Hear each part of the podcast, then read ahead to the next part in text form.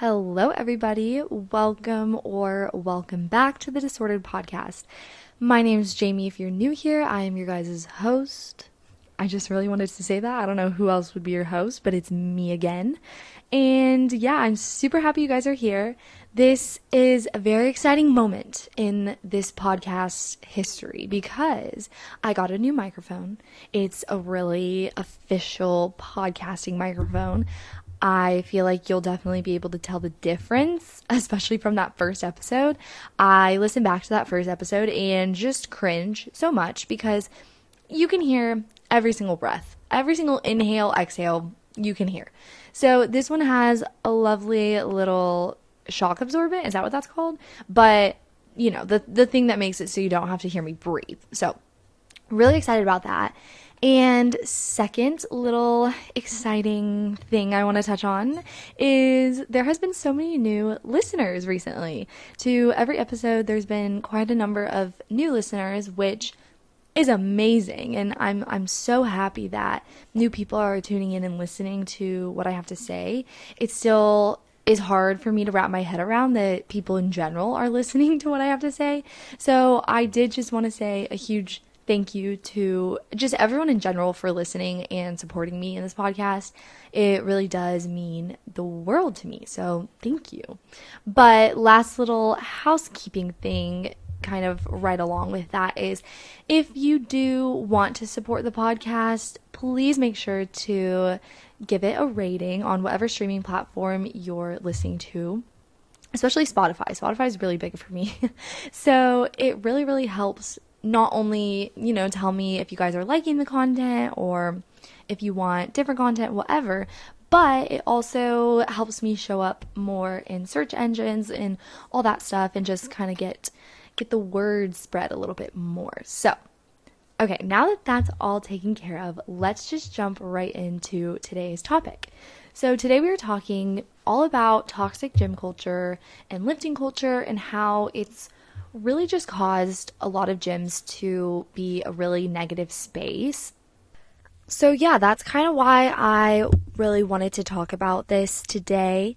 And I even thought of Planet Fitness, and you know, their mantra is that it's a judge free zone. And you know, people typically not always, but typically go to Planet Fitness to start out their gym journey or just have a place where they can avoid these, you know, gym crazy, protein loving superhumans. And the more you think about it, it's just kind of insane that we have this entire chain of gyms created for them to not be judgmental and for people to have a workout space where they don't feel like they're being judged. So, yeah, that's that really is what kind of got me fired up on this subject because I think the more you think into it, just the wronger, wronger, is that correct grammar? The more wrong, I don't know. But it just it gets really really messed up in the way that we've kind of cultivated this unhealthy mindset around working out and going to the gym in general. And I think a lot of it does get glossed over because people automatically assume that if you are going to the gym that you're healthy and that there's no way to not be healthy while going to the gym and and the reality is it's a really toxic environment especially right now. The modern gym culture is just really toxic. So, that's what we're going to dive into. So, yeah, the first thing I really wanted to touch on is the trends surrounding gym going and lifting in general. So, the first thing that comes to my mind when I say this is TikTok trends. And you know, these TikTok trends are everywhere of gym transformations and gym routines and all that stuff. And I know that I've talked so much about how toxic social media can be on this podcast, and I, I, I'm not trying to sound like a broken record or like like I don't know your mom, but I really do think it's important to know how social media is affecting every single part of your brain and every area of your life. And I think to be able to do that you you just need to deep dive into the toxic parts to kind of better your relationship with social media because I mean I still have social media. I don't plan on getting rid of it anytime soon, but I do know what's bad for me when it comes to social media. So that's kind of where I'm coming from this. Not I just want to point that out that I'm I'm not trying to tell you that you need to delete your social media ever. So, just need to say that. But with these gym trends or transformation trends, some people or you know, even you've gotten inspired by these transformations and you know, maybe that's what ignites your health and fitness journey. But these TikTokers are not only setting up a really unrealistic expectation for just the everyday average person, but they're also, you know, typically promoting a really unhealthy way to achieve these results. You know, these TikTokers or social media influencers, they're not registered dietitians nine times out of ten. They're not doctors. And most of the time, they're not even physical trainers. A lot of it, like, we're just seeing more and more of these TikTokers who have no background whatsoever to be influencing other people but it just you know they they get a following and they run with it obviously and and we start listening to them. You know we see how they look and the way we want to look is that in a lot of cases. So we just start hanging on their every word and follow what they do to a T. But the reality is every single body is completely different. So, what's working for someone else and might even nourish someone else's body hardly ever works to another person exactly. You know, it just it creates this really unhealthy cycle of unobtainable goals and just setting people up for failure in general. And another huge thing when it comes to unobtainable goals in general is so many of these bodybuilders and lifters are really promoting unrealistic everyday workouts where they're maxing out on every single rep. They're drenched in sweat, dripping sweat every second of their four, five hour workout. They work out twice a day. And I just know for me personally, I remember seeing these fitness influencers and I would go to the gym and just be so disappointed in myself because maybe I was kind of having an off day and didn't get the best workout in, didn't sweat through my clothes, didn't push myself to the absolute limit every single second of working out. Maybe I only had 30 minutes to work out, 20 minutes to work out, and I was just so hard on myself, you know? And the reality is, these promotions of maxing out and lifting as much and as long as possible not only is it totally not sustainable, but it's actually really bad for you too. And the dangers of these lifts are really promoted by just the toxicity of this modern gym culture. You know, as bodybuilders on social media continue to promote kind of this maxing out idea as the only mark of success in the gym, many of these lifters are putting themselves at risk for a ton of injuries by attempting to lift weights that they're not prepared for.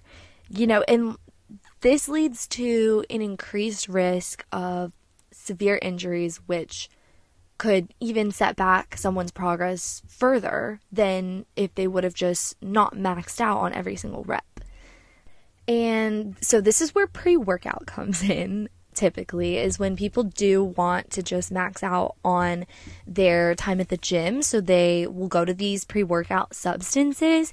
And I've done quite a bit of research on pre workouts because I used to do like a protein powder or something before I worked out and just had a lot of negative effects honestly from them and the more I did the research about it um the more I realized that typically they're really, really highly caffeinated products, which is often mixed with other stimulants to help lifters increase their focus and just their abilities in the gym to obviously have a better performance. But the research of it shows that consuming high levels of these stimulants directly before a workout can often lead to injury as you know, it enables lifters to attempt to overload their lift without clear awareness of their limits. And one study showed that caffeine can lower the sensitivity of these receptors in your brain that processes pain. So the pain reception process is a huge part of a safe lift and a safe workout because it allows someone to realize when they might be pushing too far or you know attempting to lift too much weight but by inhabiting inhabiting inhibiting this process lifters put themselves at a high risk of overuse injury and just expecting to lift more weight on every single trip to the gym is not a healthy goal in general. Frequent lifters, especially those who are already in good physical shape, can't realistically push more weight every single day. And what it boils down to is gym culture focuses on people's insecurities and encourages judgment and excluding people who don't look the part for a gym. And gym culture also changes the reason why so many people work out. You know, instead of focusing on bettering our health and challenging ourselves, gym culture kind of turns it turns fitness into this competition in a way to judge other people. And a common reason people get in shape is especially nowadays i've been seeing this all over tiktok is like revenge for an ex proving other people wrong or just to get in shape for other people but fitness should and is always about ourselves you know it's just one of many ways to practice self-care but gym culture encourages others to look down at those who don't work out. And some people maybe choose not to work out because they don't enjoy it. And some people maybe because of health reasons, but as long as you're taking care of yourself and taking care of your body, it shouldn't matter how you do that. I've talked about this in past episodes, but if you find that through walking a lot, you love going on walks, that is a sustainable way to exercise your body and, you know, just take care of your body. You don't have to go to the gym and work out for four hours to call that self care. As long as you're listening to your body and treating it in a way that sustains a healthy living and lifestyle, it doesn't matter how you do that. You know, it should never be about another person, you going to a gym. It should never be to get back at someone because it's never sustainable and never, ever, ever lasts that feeling. And it just never follows through the way you want it to. And uh, the toxic environment also starts to gatekeep gyms and working out in general, you know, saying that you have to look a certain way to be in the gym in the first place and kind of shaming people when they are at the gym but not already in their peak, peak shape. And gym culture kind of fosters these toxic attitudes towards individuals who are worthy of getting in shape. It's about style over substance, basically, is what I'm trying to say. So, like, a person has to look the part to get into a gym. And every person deserves opportunity to feel safe and accepted and appreciated in the gym. And gym culture really hurts a lot of people on the way they're feeling by focusing on these insecurities and just creating that judgmental atmosphere and excluding other people. And kind of touching a little bit more on lifting cultures. I don't want to get too deep into lifting culture because I'm not a part of it and I, I don't really have the expertise to like have a solid opinion about what goes on in lifting culture, but I do just know from friends that I have or what I've heard or what I've researched. So that's just kind of what I'm going to be touching on. So a lot of lifting culture does circle around disorders, both eating and mental, but I feel like somehow everyone just dismisses it or glosses over it because they obviously just see it a part of the world of lifting and just kind of say it's okay because they're trying to get a certain goal with these kind of unhealthy habits. And something I learned while doing research for this is there's actually two different types of body dysmorphia. So, the one I'm familiar with, and I think most people are in general, is just the normal body dysmorphia disorder, which is a legitimate mental illness where you can't stop thinking about one or more perceived defects or flaws in your appearance. And this flaw is typically super minor to where people don't notice it or it's imaginary and your brain has just kind of made it up altogether. But a different form of body dysmorphia, it's like a, a sub sub form, I guess, of body dysmorphia, and it's called muscle dysmorphia. And it's typically more common in guys, but it's where you obsess over the belief that your body's not large enough or muscular enough. So, again, this is a real mental illness where your brain tricks you basically into thinking that your body is small and weak when the reality is it's completely normal or maybe even above average muscle wise. And this is a huge phenomenon in lifting culture. And muscle dysmorphia is this just it's emerging in society in general, honestly. Pressure on males to appear more muscular and lean has prompted a trend in this psycho behavioral disorders, often linked to anorexia and bulimia. And athletes in particular are susceptible to developing body image disorders because of the pressure surrounding sports performances and these societal trends promoting muscularity and leanness. And men are more likely to obtain an atypical eating disorder and substance abuse issues compared to women, which I feel like that's not talked about. That men are actually more likely to obtain an atypical eating disorder and substance abuse. So these self image issues from within gym experiences can stretch into their daily lives, like what they put into their body. And that was reported by Bradley University in a study. You know, in with the same thing with females, a fit appearance is not a prototype that should be used across all individuals because it's different for each person at the end of the day. And I feel like these phrases that are just thrown around like do you even lift, bro? And like ego lifting phrases that have just hugely contributed to growing this awful gym setting. And according to another study by NCBI, these phrases that are getting integrated in the mindsets into gym goers, their thoughts can lead to a significant risk of these mental illnesses because of the talk that goes on within gyms and surrounding gym culture.